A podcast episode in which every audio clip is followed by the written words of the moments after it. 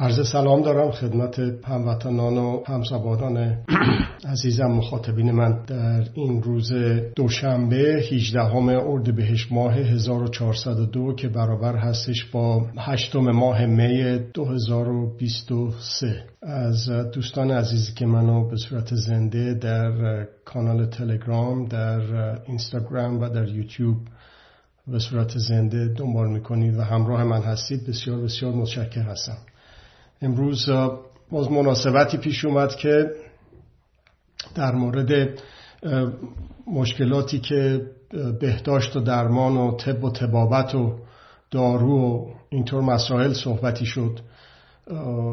بحثی بحثش رو به اینجا هم بیاریم. ولی وقتی که یه مقدار عمیقتر بهش نگاه بکنیم و به ریشه هاش بپردازیم می‌بینیم که این فقط یک مشتیه از یک خروار از خروارها بیکفایتی بیلیاقتی عدم تدبیر فساد و خشونت. خشونت های اقتصادی خشونت های فرهنگی خشونت های سیاسی خشونت های اجتماعی و خشونت های احساسی روانی. و باستابش شده اینی که می‌بینیم که حالا در این اواخر در مورد مهاجرت هایی که پزشکان داشتن مهاجرت هایی که پرستارا داشتن و سایر کادر درمانی از کشور خارج شدن این اصطلاح وخامت این مسئله رو دوباره یادآوری می‌کنه. باعث بسی تاسف البته. چیزی که بایستی که به خودمون یادآوری بکنیم این هستش که این رژیم سعی می‌کنه که ما رو از جنس خودش بکنه. نه این رژیم هر رژیم استبدادی سعی می‌کنه که آدما رو از جنس خودش بکنه. چه به لحاظ کیفی چه به لحاظ کمی هرچه بیشتر بتونه این کار رو بکنه یعنی تعداد تعداد کسانی که بیشتر مشابه خودش بشن شبیه خودش بشن بیشتر بشه و به لحاظ کیفی اون تعداد بیشتر با درجه وخامت بیشتری با شدت و هدت بیشتری از جنس خودش شده باشن اون رژیم می‌تونه ادامه پیدا بکنه بقاش و حیاتش و فاجعه هایی رو به بار بیاره که یه مرتبه یک سقوط خدا می‌دونه چه شکلی باشه. این سقوط مثلا در سیستمی که اون استالین پایه های به اصطلاح سقوط ازمهلالش رو با سرعت و شتاب بیشتری پایگذاری کرد در روسیه شوروی بود اتحاد جماهیر شوروی. که یهو اصلا از هم پاشید از درون پوشید پاشید. نه کسی حمله کرد نه کودتایی بود. یه سعی کردن گورباچوف رو یه کاریش بکنن ولی به هیچ جا نرسید و نتونستن موفق بشن و از درون پاشید. خب به خاطر اینه که تعداد زیادی از مردم شوروی به لحاظ کیفی و کمی قبول کرده بودن که از جنس اون رژیم بشن متاسفانه می‌بینیم که بعد از سقوط اون رژیم الان وضعیت چه شکلی شده. خب حالا برگردیم به کشور خودمون. ضمن اینی که هشدار دادیم که اگر که ادامه پیدا کنه این هم جنس رژیم شدن نمونهش نمونه زندش همین شوروی و پوتینی که داریم می‌بینیم هست برگردیم به کشور خودمون. این از هم جنس رژیم شدن در بعضی از قلمروها خیلی ملموستره و خیلی فاجعه آمیزتر و دردآورتره. به خصوص اون قشری اون اخشاری از جامعه قلمروهایی از جامعه که با ضعیفترین و صدم, صدم پذیرترین به اصطلاح مردم کشور در تماس هستش. مثل معلما و دانش آموزا و خردسالان و کودکان مثل سالمندان در این آنچه که مربوط به بحث امروز ما میشه مانند بیماران. به طور کلی کسانی که در کشور ما احتیاج به طب و تبابت و درمان و اینطور مسائل پیدا می‌کنن. خب حالا یک سری از پزشکان با کمال تأسف می‌بینیم مثل هر حرفه دیگه از قضات دادگستری بگیر تا پلیس و تا مهندس و تا کارمند فلان وزارت خونه و کارمنده شرکت های خصوصی بگیر تا چیزهای دیگه پزشکم از این قاعده متاسفانه مستثنا نیست. بعضی از جنس اون رژیم شدن. یک مثالی همین الان به ذهنم اومد که یک طبیبی که ننگ دارم اسمشو طبیب بگم که حالا ظاهرا یک وابستگی داره. گفتن به یکی از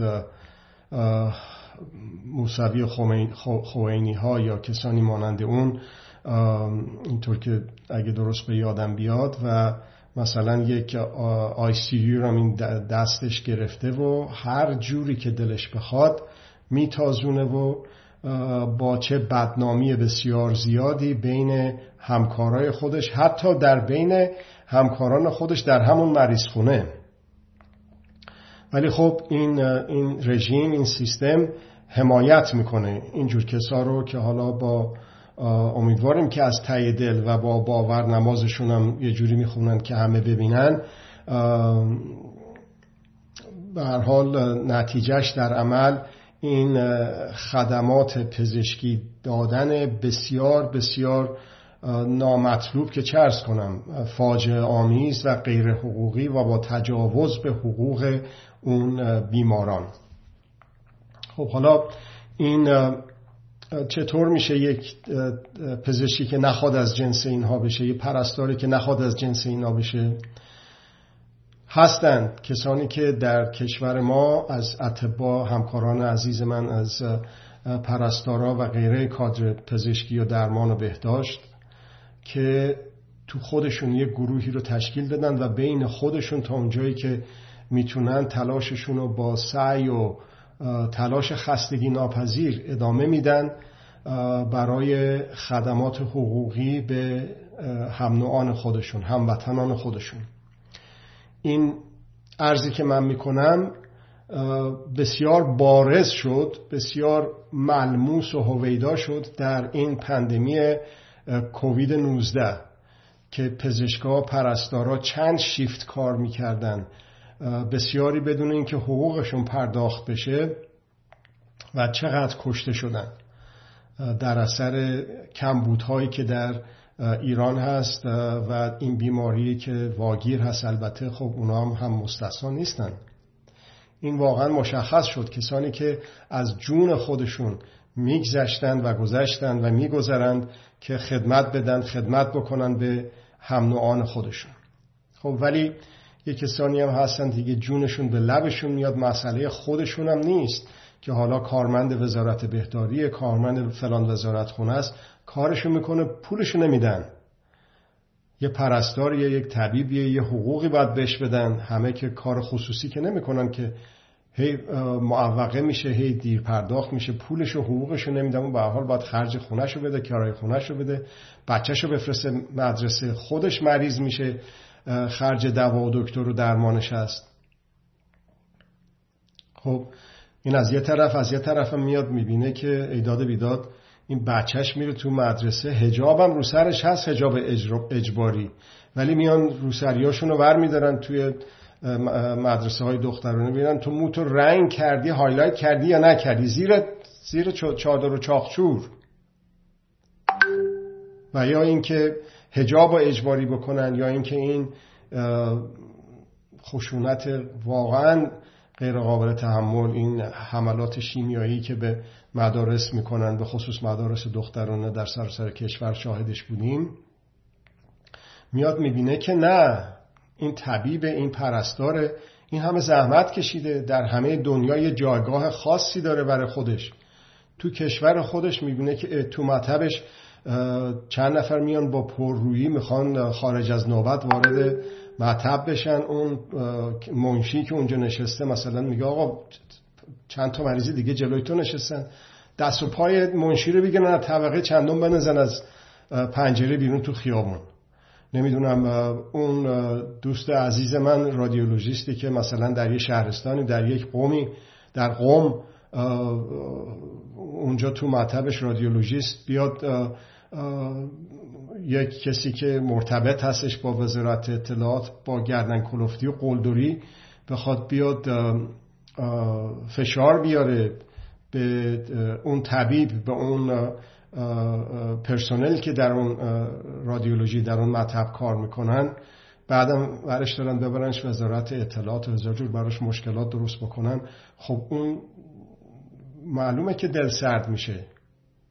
معلومه که ول می‌کنه مطبشو میگه اصلا نخواستم میرم یه شهرستان دیگه یه شهر دیگه میرم تهران کار می‌کنم. این خشونت ها دودش نه تنها در چشم اون کسی که علیهش خشونت میشه بلکه علیه در چشم همون کسی که علیه دیگران خشونت می‌کنه هم میره چه به صورت مستقیم و به چه صورت غیر مستقیم. خب اونایی که می‌تونن امکاناتشو دارن برای پزشکا برای پرستارا. این امکانات شاید بیشتر فراهم هست و شغلای دیگه. میاد چیکار می‌کنه؟ میاد میگه که اصلا نخواستم میرم زن و ور میداره می‌بره از کشور بیرون. می‌بره به جایی که توی مدرسه ها توی ایران بگن حالا گفتن که تور بهشت, بهشت زهراگردی گذاشتن اجباری واسه بعضی از مدرسه ها میاد بیرون می‌بینه که تور مثلا موزه رفتن و تور نمی‌دونم یه چیزهای دیگه در جهت رشد و پیشبرد علم و دانش بچه هاش می‌ذارن. خب. چه کار باید کرد؟ این هست. چه جور میشه که نه تنها در طب و طبابت و پزشک و اینها بلکه مهندسان می‌ذارن میرن بلکه کسان دیگه هم که به اصطلاح فرار مغز ها میگن. بیشترین فرار مغز ها از کشورهایی مثل مال ماست. اگر که ما رتبه اولا نداشته باشیم. اتفاقی که میفته مثلا کمبود نقدینگی هست. نرخ مواد اولیه واسه ساختن داروها و یا مثلا وسایل پزشکی هست. تأخیر در پرداخت بدهی ها از سوی بدهکاران دولتی به خصوص هست. مثل عرض شود که تأمین اجتماعی دانشگاه علوم پزشکی بسیاری از به اصطلاح بدهکارا به نظام پزشکی به سامانه طب و تبابت و بهداری و بهزیستی از امنیتی اطلاعاتی یا نظامی یا انتظامی ها هستن. اونام که با کمال قلدری پول نمیدن به کسی. خدمات می‌گیرن کار می‌کشن ازشون ولی پول نمیدن به کسی. اصلا سرمایه ها از کشور میاد بیرون. نکته مهم این هستش که حساب سرمایه نقش کاهنده و در واقع مشارکت منفی داره در موازنه کل تراز. ارزم به خدمت شما پرداخت های کشور. مثلا مقایسه بکنیم آخر آذر ماه 1400 رو با آخر آذر ماه 1401 اون موقع بوده یه چیزی حدود 10 میلیارد. منفی ده میلیارد حالا شده منفی 16 میلیارد. خب با توجه به عدم شفافیت که وجود داره اینا کجا میره؟ چی میشه؟ خیلی حدسش مشکله که این حدس رو من می‌زنم و بقیه هم که اینا به صورت سرمایه به صورت دلار به صورت ارز خارجی از کشور خارج میشه. خب حالا این مشکلات هست. در زمینه طب و تبابت هست. این زیر ساختارهایی که بایستی که به صدم پذیرترین افراد جامعه خدمت بده متاسفانه در شرایط فاجعه آمیزیه. خب باید چی کار کرد؟ بیشتر پزشک تربیت بکنیم بیشتر پرستار تربیت بکنیم از خارج وارد بکنیم. حالا خیلی هم جالبه. در یه زمان پهلوی ولایت مطلقه پهلوی هم همین جور بود. از تمام دنیا پزشک می آوردن از بنگلادش و هند و پاکستان و عرض که بسیاری جاهای اندونزی و اینجور چیزا. اونها رو بهشون خدمات بهتر و پول بهتری می‌دادن. مثلا در این طرح خارج از مرکزی که بود اتباع فارغ و تحصیل رو میفرستادن به نقاط بسیار بدتر از تا اینه که کسی که از بنگلادش اندونزی و پاکستان و هند و اینجور, پاکستان اینجور جاها میومد خب این چه دل خوشی داره. بعد از این همه زحمت کشیدن با اون گزینش های بسیار سخت وارد دانشگاه شدن و دانشکده پزشکی و پرستاری و اینجور چیزها شدن این تبعیض منفی رو در مقابل به خودش ببینه از طرف دولتی که باید پشتیبانش باشه. چه دلخوشی چه دلگرمی میمونه براش. خب همه اینا برمیگرده به اینه که باید گذار کرد از ولایت مطلقه. همطور که عرض کردم محدود به ولایت مطلقه فقیه نمیشه. ولایت مطلقه پهلوی هم همینجور بود. ولایت مطلقه پهلوی بود که رسید به ولایت مطلقه فقیه. چرا که اون ساختار حفظ شد. پس چه باید کرد؟ باید در درجه اول مقاومت کرد. در هر لایه از اجتماع از حرفه ای از حرفه های اجتماع که هستیم.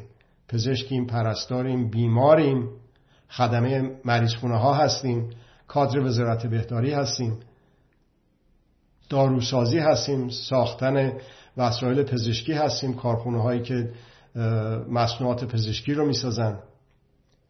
نپذیریم که از جنس این رژیم بشیم. نپذیریم که همون کاری که این رژیم با مردم می‌کنه ما در مقام و موقعیت خودمون با مردممون بکنیم. این خودش یک مبارزه است.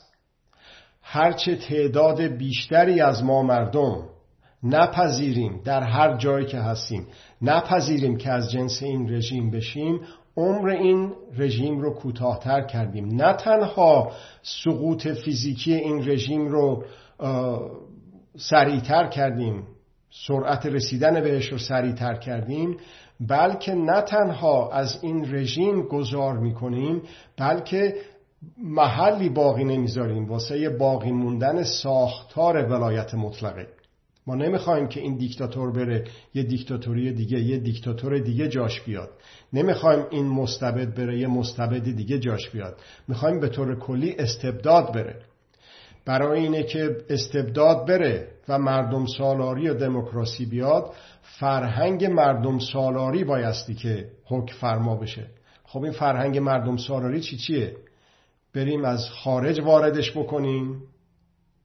اونطور که آقای بش وارد کرد به عراق و افغانستان.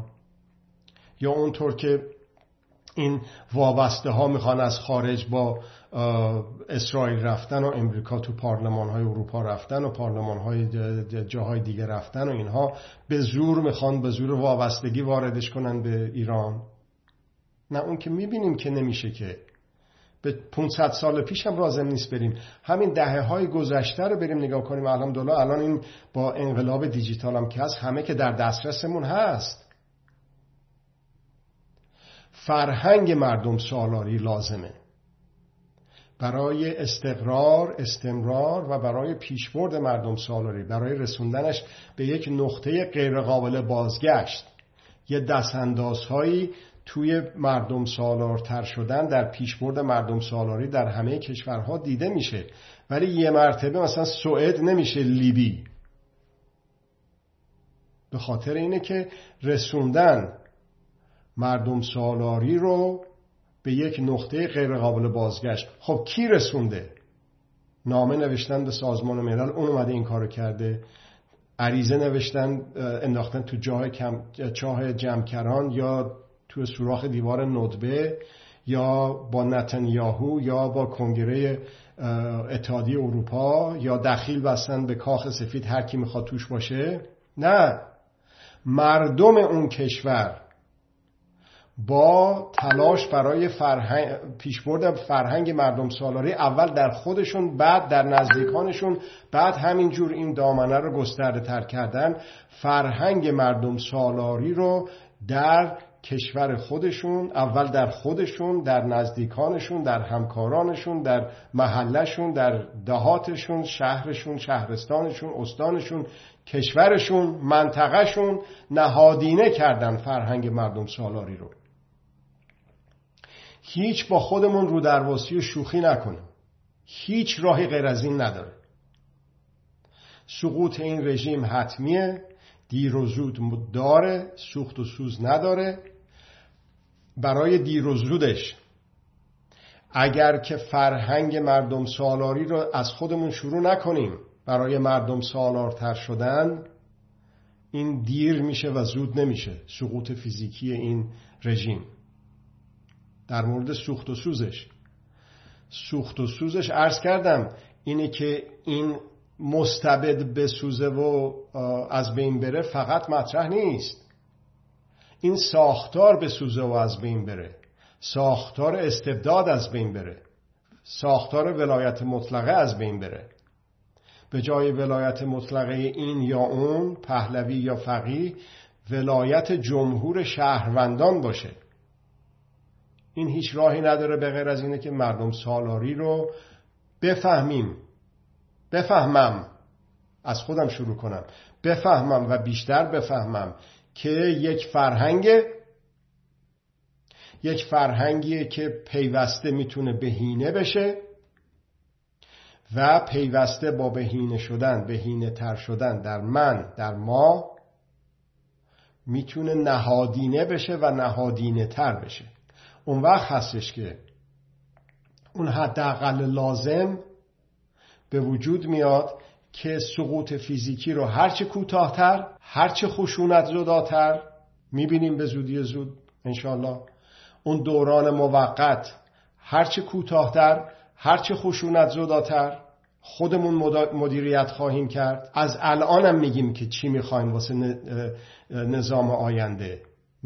با تزویر مخفی نمی کنیم بگیم امروز فقط اتحاد. مردم سالاری با شفافیت همراهه. اونی که میگه فردا بریم مردم ببینیم ایران چی می‌خوان تو ایران اون دروغ میگه به شما. یک مردم سالار میگه که بله بریم فردا ببینیم فردا مردم چی می‌خوان در ایران. ولی از همین امروز میگه من چی می‌خوام؟ من چی فکر می‌کنم که درسته؟ خودشو در اختیار قضاوت مردم قرار میده. در اختیار قضاوت افکار عمومی قرار میده. اون هستش که مرد روش مردم سالاره و روش مردم سالار هستش که می‌رسه به هدف مردم سالاری. هیچ راهی غیر از این نمی‌تونه باشه. از شما که منو همراهی می‌کنید در کانال جمهوری ایران بسیار متشکر هستم دوست عزیز دوستان عزیز در یوتیوب و اینستاگرام. از همراهی پخش زندهتون بسیار متشکر هستم. تا هفته آینده از شما خدافزی می‌کنم. وقتتون